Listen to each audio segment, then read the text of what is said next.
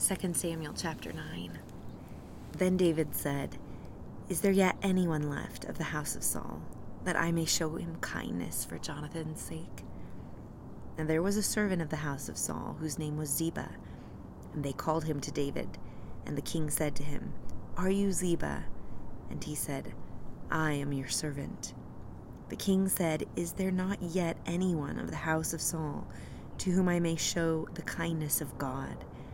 And Ziba said to the king, There is still a son of Jonathan, who is crippled in both feet. So the king said to him, Where is he? And Ziba said to the king, Behold, he is in the house of Machir, the son of Ammiel, in Lodebar. And King David sent and brought him from the house of Machir, the son of Ammiel, from Lodebar. Mephibosheth, the son of Jonathan, the son of Saul, came to David and fell on his face and prostrated himself. And David said, Mephibosheth. And he said, Here is your servant.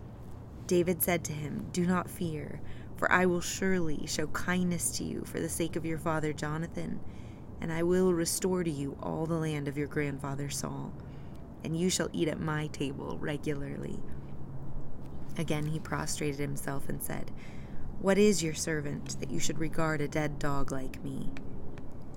Then the king called Saul's servant Ziba and said to him, All that belonged to Saul and all his house I've given to your master's grandson.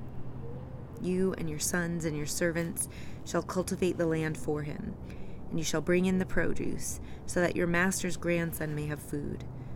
Nevertheless, Mephibosheth, your master's grandson, shall eat at my table regularly.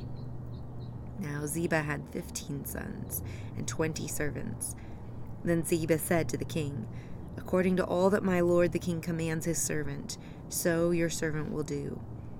So Mephibosheth ate at David's table as one of the king's sons. Mephibosheth had a young son whose name was Micah, and all who lived in the house of Ziba were servants to Mephibosheth. So Mephibosheth lived in Jerusalem, he ate at the king's table regularly. Now he was lame in both feet.